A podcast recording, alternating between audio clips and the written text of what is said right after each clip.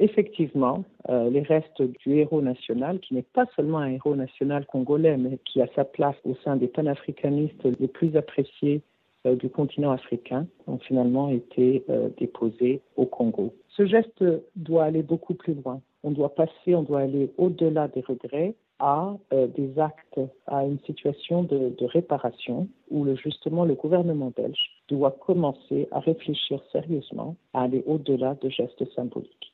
Mais j'aimerais aussi dire un petit mot sur justement ce qui a été euh, remis à la famille euh, de Patrice Lumumba, mais aussi au peuple et au gouvernement congolais. J'en profite justement pour, euh, pour exprimer notre solidarité auprès de sa famille.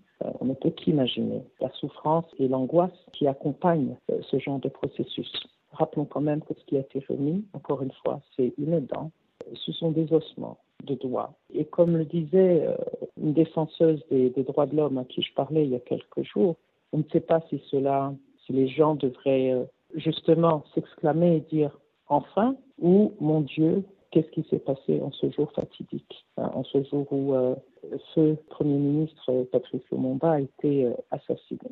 Donc, il faut réfléchir, il faut, on fait appel au gouvernement belge de justement faire tout ce qui est nécessaire pour que justement ces gestes symboliques qui sont appréciés à leur juste mesure se transforment et se traduisent en actes tangibles et en, des promesses et, un processus de, de, réparation pour les victimes, euh, pour la famille, euh, non seulement les descendants de Patrice Lumumba, mais aussi ceux, toutes les victimes congolaises qui ont souffert et qui continuent à souffrir de la euh, ségrégation structurelle, institutionnelle qui a été euh, mise en place par euh, le gouvernement belge de l'époque, euh, sous justement le roi Léopold II, et dont les conséquences continuent à se faire sentir jusqu'à maintenant. Vous dites qu'il faut aller plus loin, vous demandez des actes tangibles. Quoi exactement, concrètement? Par exemple, lorsque nous parlons des abus qui ont affecté justement les, les victimes, nous pensons par exemple aux compensations euh,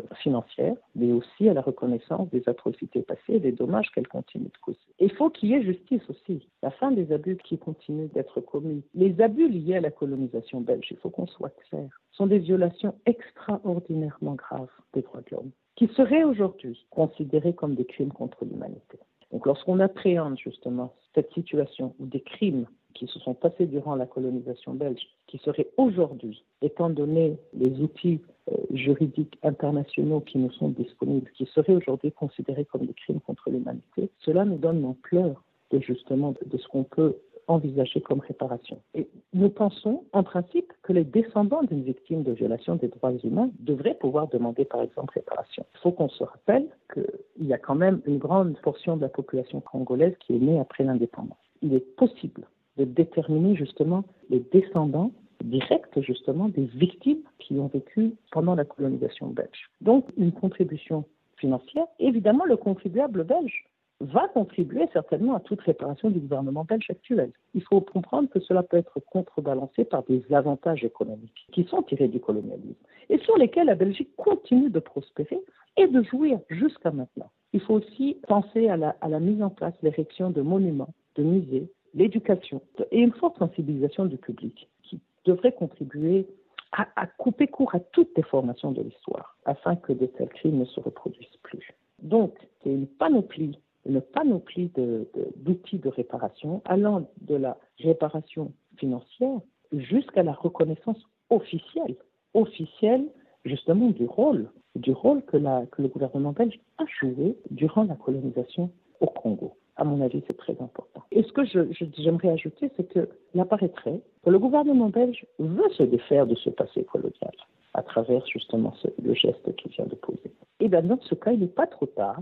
On est maintenant face à un moment opportun pour que le gouvernement belge puisse réparer les conséquences, les retombées contemporaines et construire ainsi une relation avec le gouvernement congolais et un avenir fondé sur la justice et l'égalité.